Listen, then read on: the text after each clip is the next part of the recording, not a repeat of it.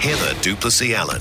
A young driver who killed five teenagers in a horror car crash near Timaru has been granted parole and released from prison. This is Tyreese Fleming, sentenced to two and a half years in jail, locked up for just half of that. He will live in Christchurch. He cannot return to his hometown, Timaru. He cannot drive a car. He cannot drink alcohol until the end of next year. Stephen Drummond is the father of Javarney, who got killed in the crash. Hi, Stephen. Hello, it's Stephen here. How are you doing? Not too bad.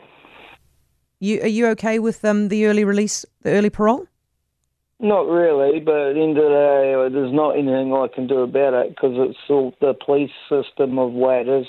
But he only served less than three months for each kid, basically. Yeah. So what? Th- three months times five, is it?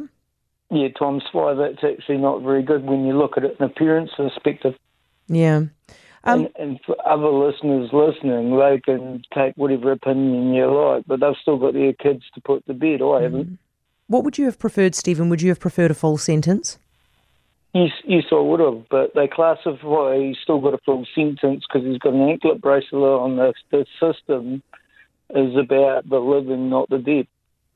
So um, they, they say it's a full sentence because he's at home with an ankle bracelet, a curfew, he can't drive, he can't do all this stuff, right? Yeah.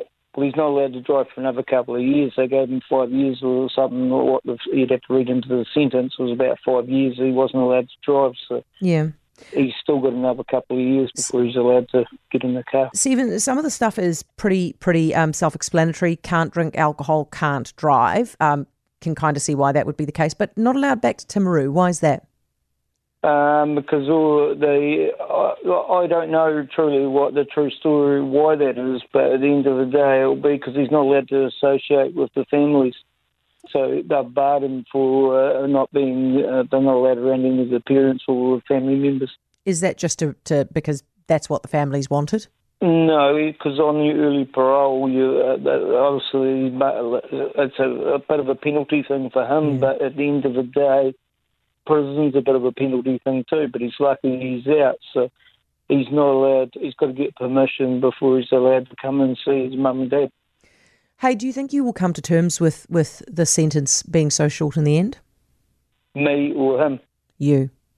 Um, I try not to think about it, but at the end of the day, it's still for a parent. It's actually not a very nice thing to go through until you've actually experienced it. You haven't really got anything to comment. Like one minute you could see it, next you've got them in a coffin burying them. So that's somebody else's stupidity. Hmm. Stephen, mate, And thank you, thank you for talking to us. The last two years of my life since I had to bury my kids has actually been hard work. And How are you now?